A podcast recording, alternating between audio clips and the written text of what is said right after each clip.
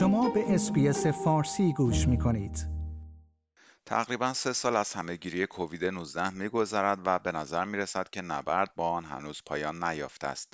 در حالی که استرالیا با موج چهارم کووید 19 مبارزه می کند، این ویروس به سرعت در حال تغییر پیدا کردن است و انواع جدید و زیر های جدیدی از آن همچنان به وجود می آیند.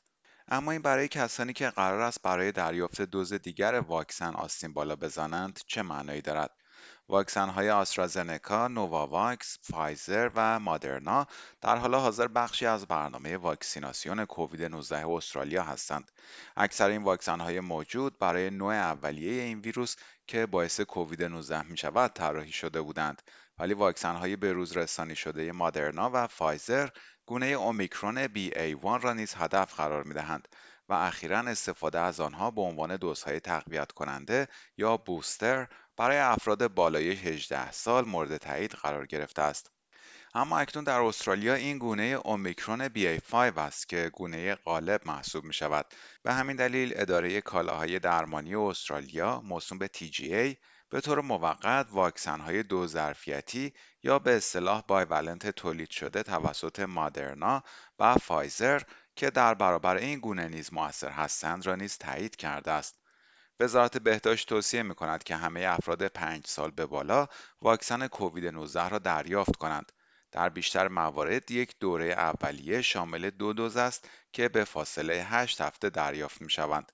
به افراد 16 ساله یا بالاتر و همچنین افراد 5 تا 15 ساله ای که دچار نقص ایمنی هستند یا ناتوانی دارند توصیه می شود که دوز سوم را نیز دریافت کنند.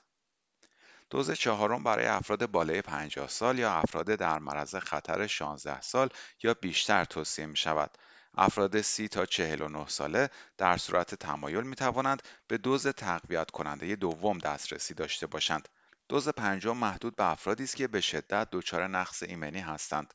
وزارت بهداشت توصیه می کند در صورت ابتلا به کووید 19 دریافت دوز بعدی خود را به مدت سه ماه به تعویق بیاندازید.